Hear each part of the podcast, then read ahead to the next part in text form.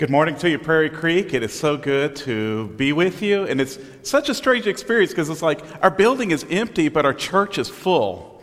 And so that's kind of an interesting dynamic, uh, but it is what it is. And it is such an honor to be bringing the message from God's Word to you this morning. Again, um, as Doyle mentioned, I'm Stephen Curry, and we've met so many of you guys. Um, Penny and I and our family have been here for almost two years. And one of the things that attracted us to this church, uh, I'll tell you the truth, Penny did the research on you guys. We were researching, it's like, so we settled in Richardson, and she started looking at mission minded churches. And two things that really attracted us to this church at first was the English as a second language program, and the second thing was the church garden. And um, so here we are, and um, it's clear that God's doing something in this church, and we are so grateful to be part of the Great Commission ministry of this church. Well, it was interesting when Randall invited me to share. Um, one of the things that, you know, I told him, I was like, you know, he's been preaching through Romans, and of course, he took a pause for Advent season.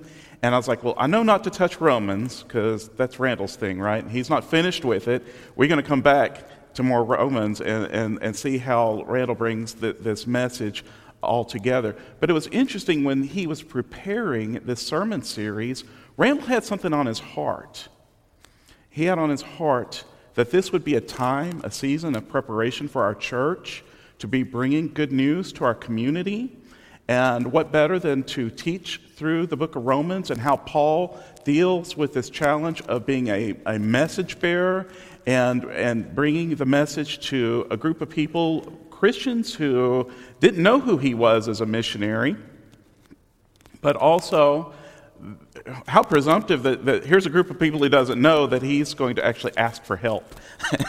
but that's what that's exactly what Paul was doing. He was laying a foundation, but he was also speaking into a situation where there was a cross-cultural dynamic that you had some diversity in the Roman church, and that was an opportunity for the gospel to spread.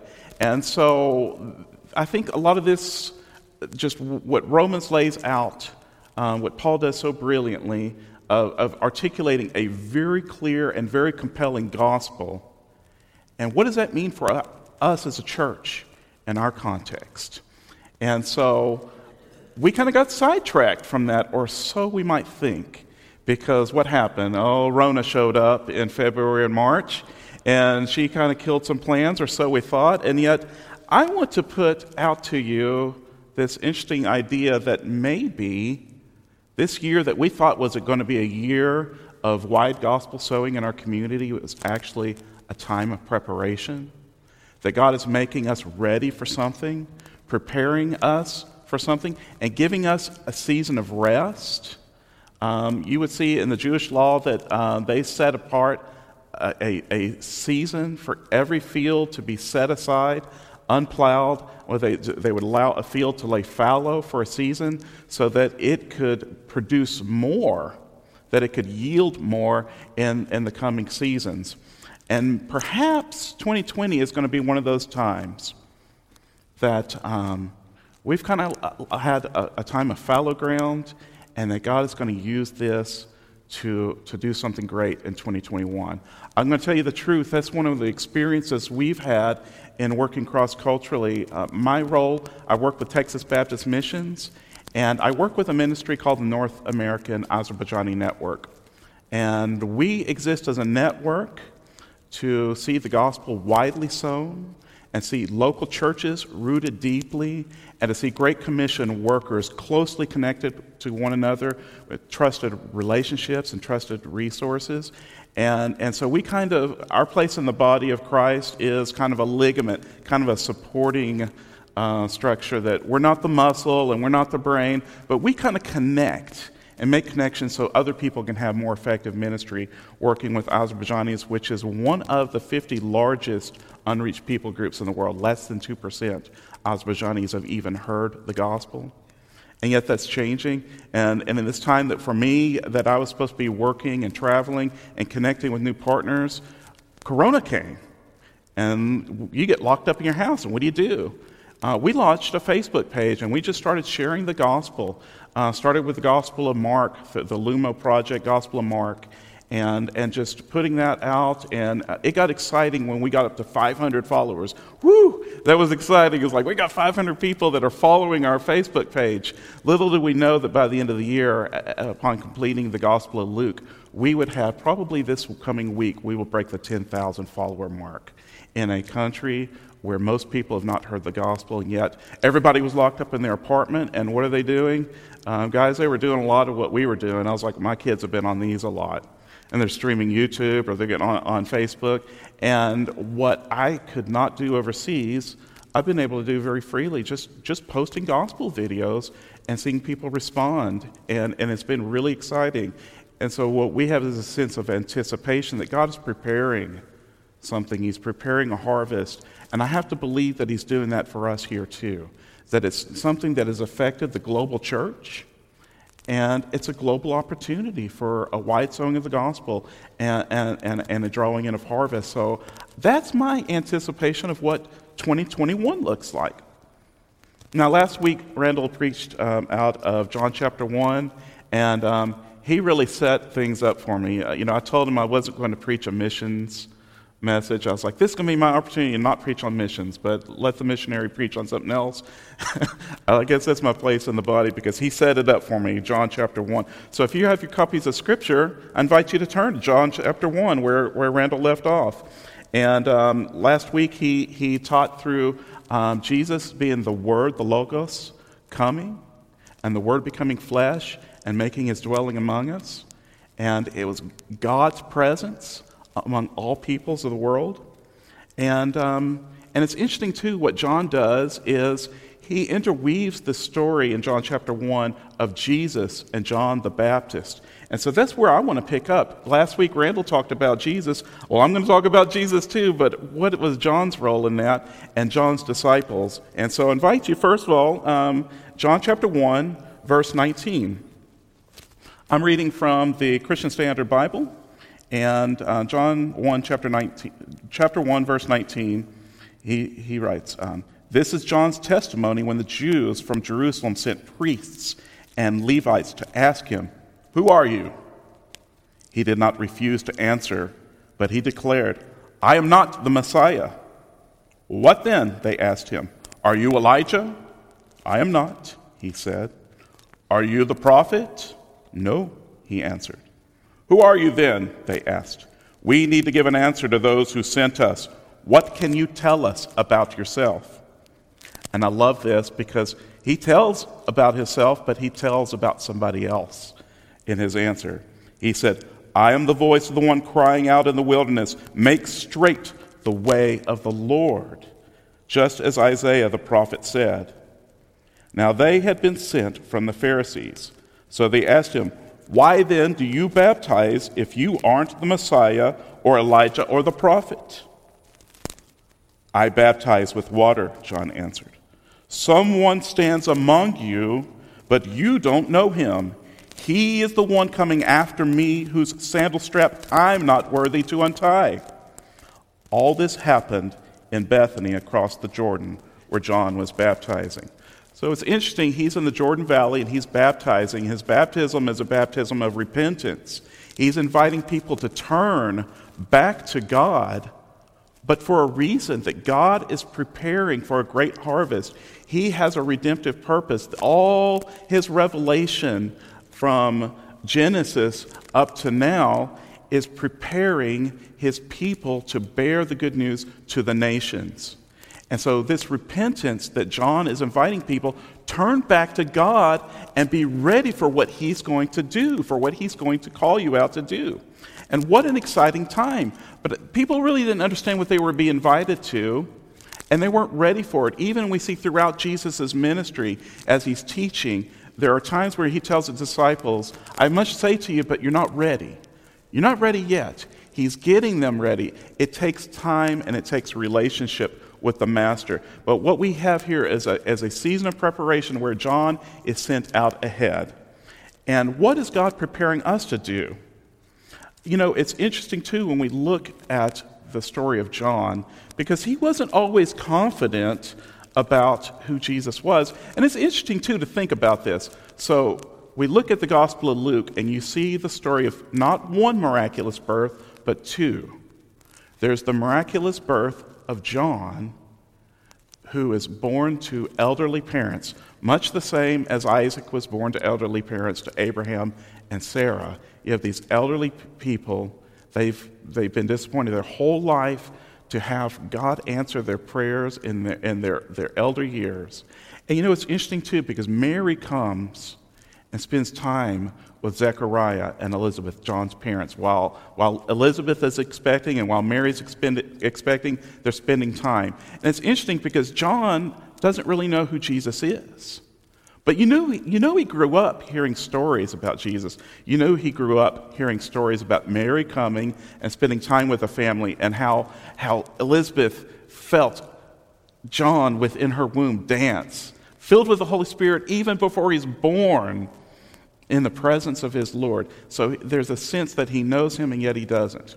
And you know, it's funny with, with Facebook uh, these days is, is a blessing and a curse. But one blessing is, is being able to con- keep connected with extended family. I will tell you the truth.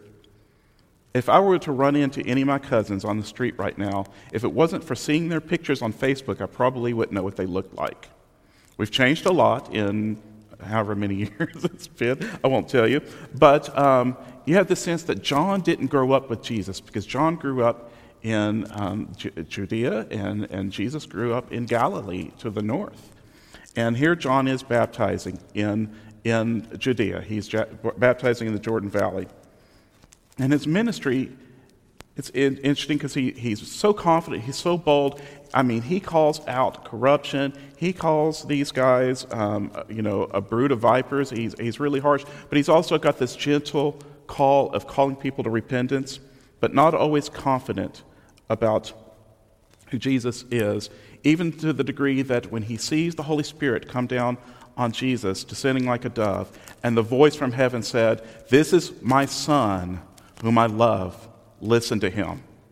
When he hears this voice, this is all the confirmation in the world to John that this is all that he's prepared for his whole life. And yet he doubts later. You see this in Luke chapter 7 that he sends two of his disciples to Jesus Are you the Messiah? Or should we expect someone else? And so, what does Jesus say? He just tells the disciples, Report to John what you've seen and heard. And after John's messengers left, Jesus began to speak to the crowds about John. What did you go to the wilderness to see? A reed swayed by the wind? What then did you go out to see? A man in nice robes? Look, those who are splendidly dressed live in luxury in royal palaces. What then did you go out to see? A prophet? Yes, I tell you and far more than a prophet. This is the one it is written about. Look, I am sending my messenger ahead of you. He will prepare your way before you. I tell you the truth. Among those born of women, none is greater than John. But the least in the kingdom of God is greater than he. See, when we receive Jesus as our Lord and our Savior, and we have the indwelling of the Holy Spirit, we become adopted heirs. We become part of God's family. We are restored to Him, and we are part of this kingdom of God. And to think that in that status as adopted sons and daughters, we are greater than the greatest of the prophets. None born of women is greater than John. Yet those born of the Spirit, the least of those, are greater than he. So I want to tell you this that when we have the indwelling of God's Holy Spirit, He uses us in the same way that He uses John to prepare the way for His good news for people that are in our circle of reach. And that's what I want to talk to you about this morning is this circle of reach. And what does it look like to engage our circle of reach?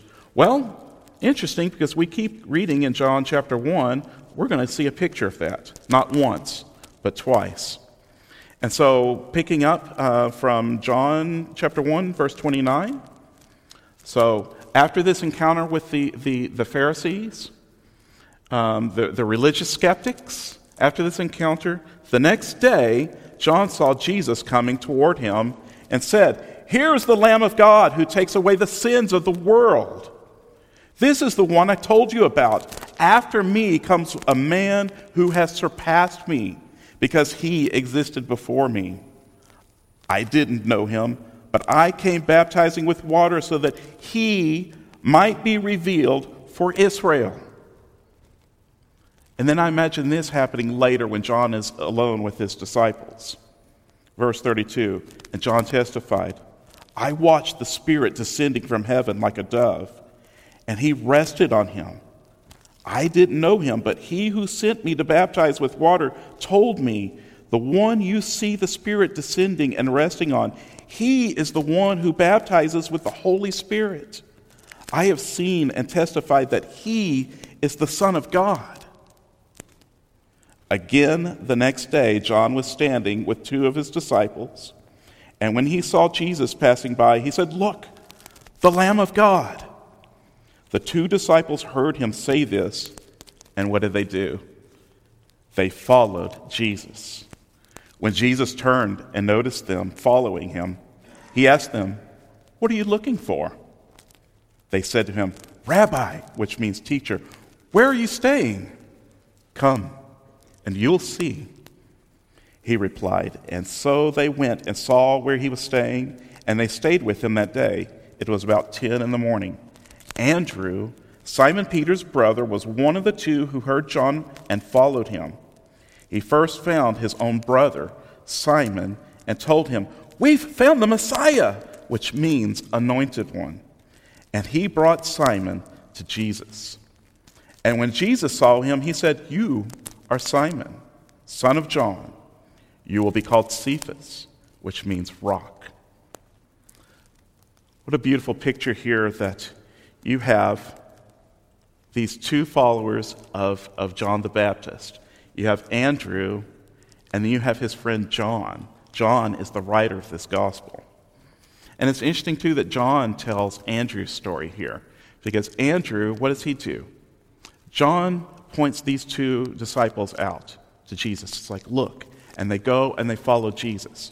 What is the immediate thing that Andrew does? He goes and he finds his brother Simon. And he invites him to come see Jesus too.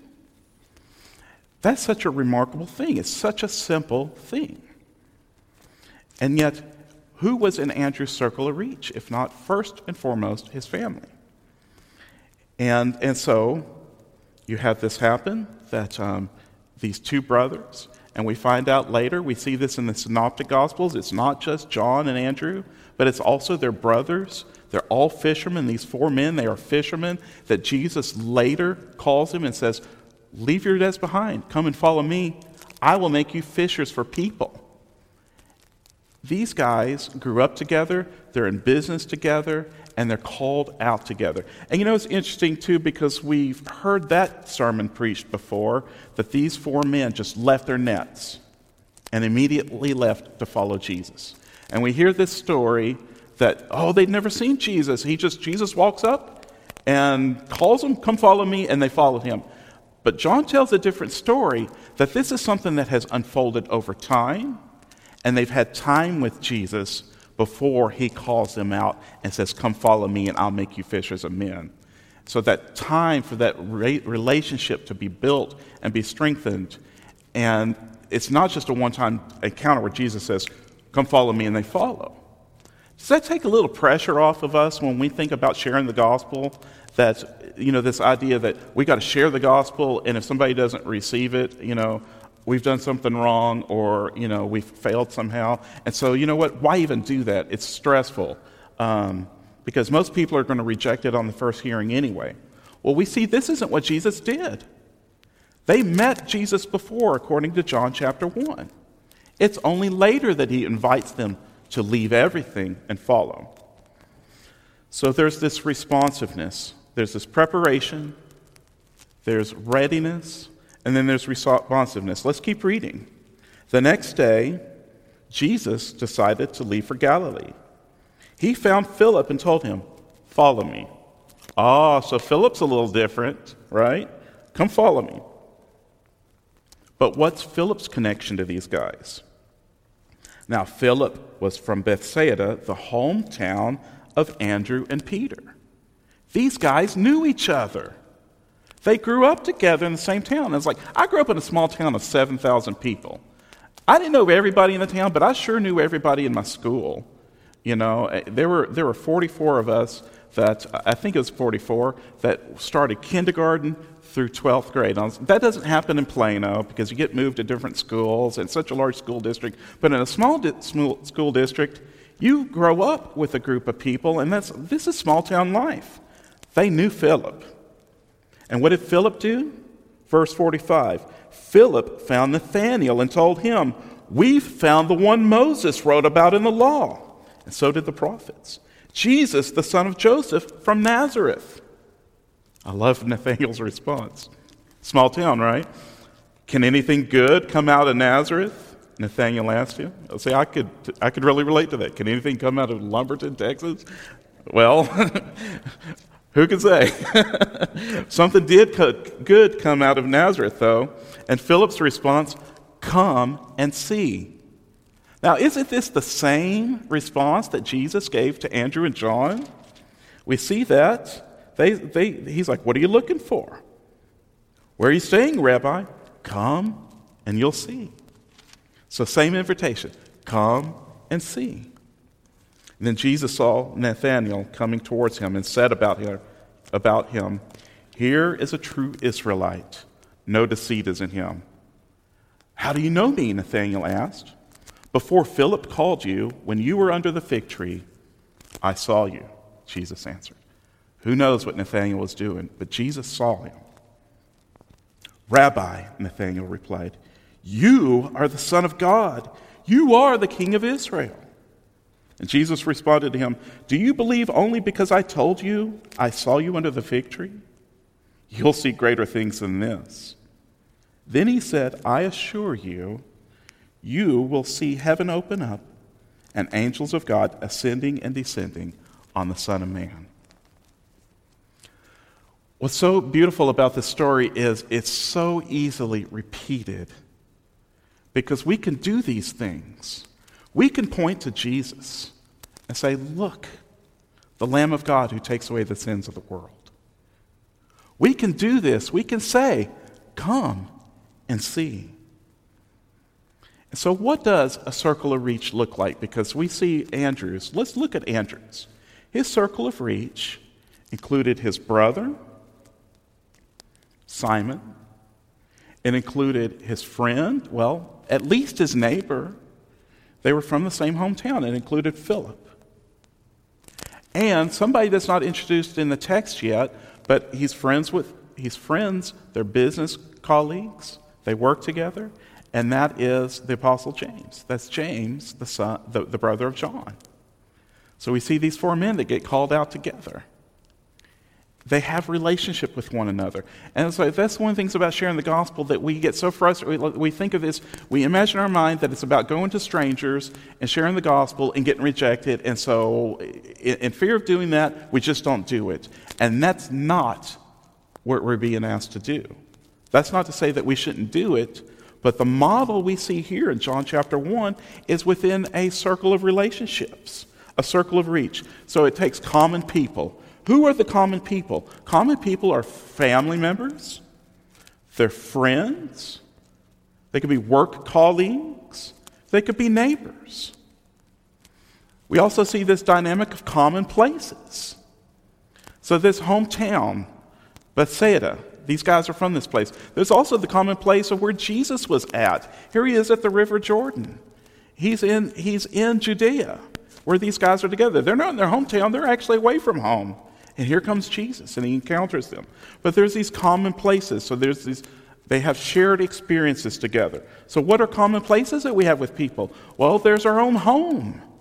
Many of us have family members that don't yet believe. And I say don't yet because they can look at the pattern of our life. If we are faithful following Jesus, they will see it and it will bear witness. But where else? Where do we meet up with friends? At coffee shops, maybe? Um, at parks? Where do you meet up with your friends? Um, that is a common place. What about a break room at lunch, at work? You know, so you, you, you, ha- you know, that's a common place where you spend time with people. And what about just going to the park with, you know, you're, you're out there with your neighbors? There's also common activities. What do you do together with people? Well, okay, we all sit at home. Sorry, y'all. We all sit at home. it's Corona time, right? Uh, oh, well, that's a common activity. It certainly gives us something to talk about, right? What did you do when you sat at home? I did nothing, just like you. Or maybe you did something. It's a common activity or common experience. But what about going out and walking with neighbors? You know, it's like, okay, so you walk on this side of the street and I walk on this side of the street. I've seen neighbors do this. What about um, work? I think about, you know, when I worked in the human resources field, it wasn't just that I had common coworkers working for the same company, but HR people would get together and share best practices. We'd get together once a month for lunches and, and, and to learn. These were networking events. And, and so those are opportunities to build relationships. Um, what about just going out to the park and watching people play cricket or soccer, you know? Um, or I don't play cricket or soccer. I'm not doing that, you guys. Sorry. Um, but whatever those common activities are, those are bridges for the gospel. And those people that you have the opportunity to share those things with, those are people that are in your circle of reach. So, who is in your circle of reach? Think about people that you have a strong relational bond with. Think about people that you have proximity to, that you spend time with, and not just duration of time, but frequency of time. Maybe you only see somebody a couple minutes every day, like you walk into a building. You know, I, I, remember when I walk, worked for Austin Water that it was a lockdown building because it was a government facility, but every day the same guy at the guard station. You get to know these people when you see them every day. And maybe you don't spend an hour with them every week, but you see them every day. So there's frequency, but there's also duration of time that you spend with people. Talked about common interest already. And what about somebody that just God, God puts a heart burden? He gives you a heart burden for somebody, and you can't explain it, but you can't stop thinking about that person. That is the Holy Spirit prompting you to invest in a relationship and the relationship will yield fruit. I'll tell you a little um, trick. that's. um, it's not a trick, it's a method, but it's something that missionaries have learned over time, particularly in places where, that are resistant to the gospel. That this idea of making disciples, and we know Jesus told us, go and make disciples. Go make disciples of all nations, Teach them to obey everything that I've taught you to obey. Baptize them in the name of the Father, Son, and the Holy Spirit. He's given us this great commission, and yet He's placed us in a community of people. And we can do this through relationships. And we think this is a, as, a, as a heavy thing that, you, uh, you know, because the big thing is getting them saved. And can I, I just tell you something very provocative? that what we've been taught about getting saved is it's just not realistic and it's not really the way God works in the hearts of people because you've got this image of somebody's got to come into a church building and then they've got to hear somebody preach. And thank God it's not me, by the way. Thank God, you know, that burden's not on me. There's a professional that does that. And when the professional delivers the message, it's going to be so compelling that this person is going to walk down the aisle and then come to the front. They're going to know that that's what they're supposed to do the first time being in a church building, right? That they're supposed they're supposed to walk down this aisle and and pray this prayer. And you know, this guy just got through preaching too, you know, so he's got dry mouth and he's you know he's, he's, he's hushed over this person and praying. And this is supposed to be this life changing moment. And then they sit down in the front row and they fill out a card. You got to fill out the card, right? This is not in the scripture. You know, I remember David Platt, the former uh, president of the International Mission Board, saying this very pro- provocative thing about the sinner's prayer. This prayer that if you pray this prayer to receive Christ, you get saved. David Platt asks, Where in the scripture do you find this prayer? Where in the scripture do you find he used the word incantation? Whoa, that's, provo- that's not what we're doing. And you know what? That's not what we've been asked to do. But something missionaries have learned long before you get to this point where you sit down with somebody and you have that true prayer of repentance with them, that shared experience, you start discipling before they get saved.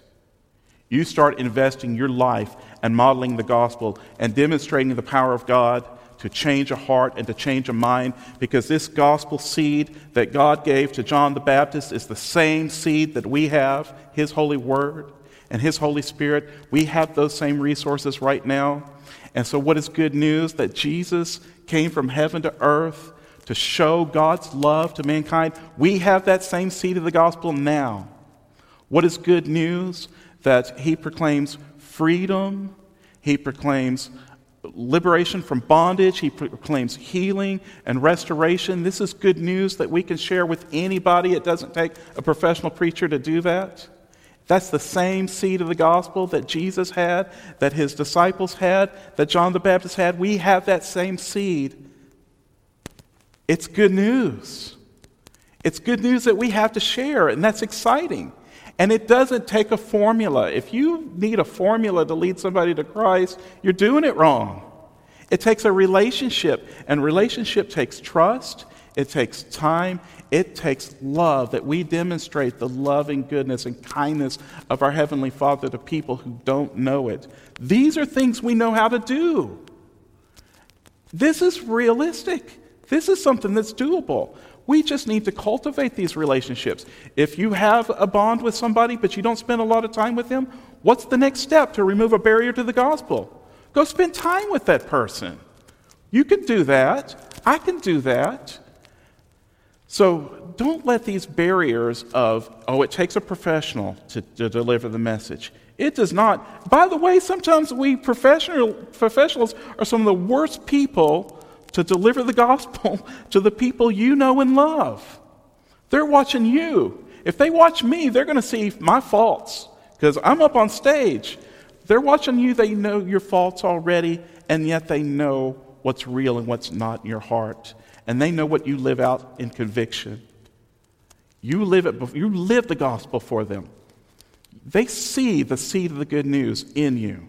That's exciting. That's not burdensome. And so, what is something you can do? Who is in your circle of reach? Write it down. Who are those family members? Who are those friends? Who are those neighbors? Who are those colleagues that you just need to have conversations with? You know, it's funny. Um, I remember Pervez, my language teacher. Um, I would get so frustrated because it's like, I don't know how to say what I want to say. And he's like, You don't need to know how to say things in my language. You need to learn how to ask questions and listen. Conversation is asking questions and giving answers. Well, that's a breakthrough. I've got to learn how to ask questions? Okay, that's hard. And then listen. And maybe you don't understand everything, you know, but that's language learning. Well, we can ask questions of our friends and we can have these kind of conversations. You see this time and time. Jesus models asking questions. I would invite you as you write down these names, and maybe you don't, maybe you need to pray about it. But when you pray about it and God tells you who these two or three people are that you need to write down and that you need to, to pursue in 2021, that you don't do that alone. Just some words of encouragement to you. Jesus told his disciples, Matthew 18, verses 19 and 20, he said, Again, I tell you, if two of you on earth agree about any matter you pray for, it will be done for you by who? By my Father. We're not the ones that get people saved, it's the Father that draws them to Christ. We can do that. We can pray for people to know Jesus. Not by ourselves, invite somebody. Maybe this is something that house to house groups do. That we think about who are the people in our circle of reach that we need to be praying for and pray for them. And Jesus goes on. He says, It'll be done for you by my Father in heaven, for where two or three are gathered in my name, I am with you. You're not doing this yourself. That burden was never put on you to do by yourself. Something else I want to encourage you to do is to be confident in the relationships you have with people. You don't have to be fake with people. They already know you're a Christian if you're living it, right? So you're not like, whoa, this guy's a Christian. I'm going to freak out now and run away. They already know you. If they have a relationship with you, they've already accepted that about you, right? It's Matthew 10 40. Jesus tells his disciples, The one who welcomes you welcomes me. And the one who welcomes me welcomes him who sent me. Think about that. If they're welcoming you knowing that you are a follower of Christ, aren't they, in a sense, welcoming Jesus? Is that not a different way of looking at that? Start asking questions, start having conversations. And be confident in God's word. And I don't mean you have to have this word memorized, okay? It's certainly good to immerse yourself in it. And, and you know what? You don't have to start with Genesis this year when you start your Read the Bible plan. Why don't you start with John, where we're at right now? Spend time in the gospel and see how Jesus did it. But be confident in God's word. I love this. This is a missionary go to.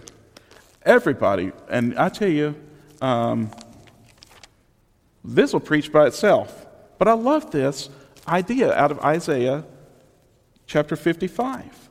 Because God tells Isaiah the power of his word.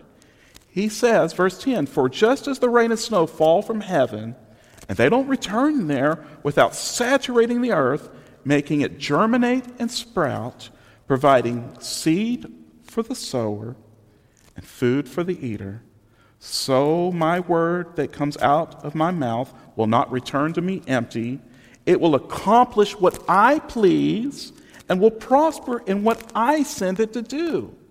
So if you're carrying God's word, the word has the power to change hearts and change minds. That's not your job to persuade or to convince. It's your job to do as John did, to be a witness of what you've seen and what you've heard, and trust the Holy Spirit to do the work. That burden is not on you. Thank God he did not make me the Holy Spirit. He didn't. He made me a witness of what He's done in my own life and what I've seen in His holy word, that I can do. That's within reach. And He didn't give me the whole world to do, He gave me a circle of reach. And those are people I already know or have the opportunity to know. So when we think about this, that's what year 2020, that's what our leaders envision for us as a church to be a time of reaching. Well, that time's now. And all this time of preparation we've had, I think there's ready harvest. I think there's opportunity because in times of distress, people are receptive to the gospel. This is our time as a church, and we can do this together. And I know that's the heart of our leaders to lead us in this. It's in reach. So let's do this together. Let's hold each other up, and let's trust God for what He's going to do. Let's pray. Father, Thank you so much for sending Jesus. Thank you for this time, this Christmas season, that we remember the coming of Jesus.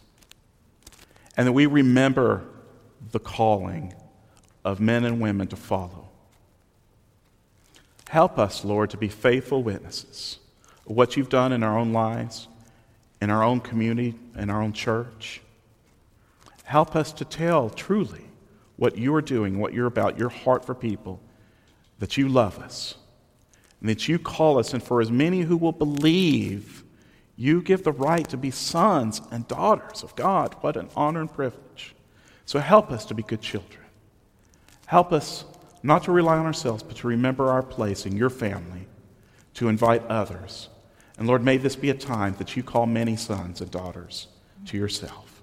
We pray this in the name of Jesus. Amen. Thank y'all so much.